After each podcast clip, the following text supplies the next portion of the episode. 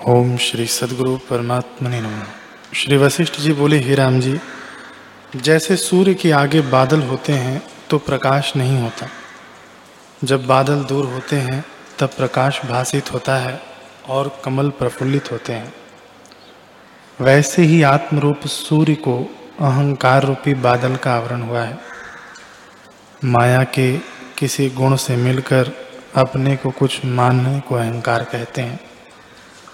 जब अहंकार रूपी बादल नष्ट होगा, तब आत्म रूपी सूर्य का प्रकाश होगा।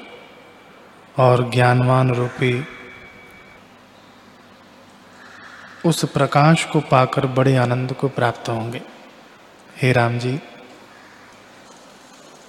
ज्ञानवान के साथ चारों अंतकरण और इंद्रियाँ भी देख पड़ती हैं, परंतु उनमें सत्यता नहीं होती। जैसे भुना हुआ बीज दिखाई देता है पर उगने की सत्यता नहीं रखता। जैसे जला वस्त्र देखने मात्र को है, पर उसमें सत्यता कुछ नहीं होती।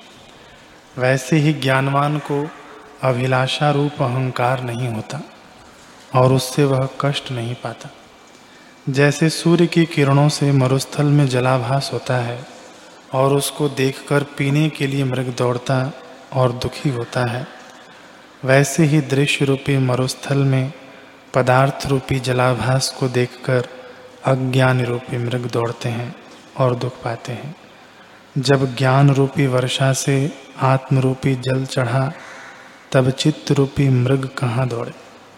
जब ज्ञान रूपी वर्षा होती है और अनुभव रूपी जल चढ़ता है, तब चित्त रूपी मृग में यत्न रूपी जो स्फुरण था, वह नष्ट हो जाता है।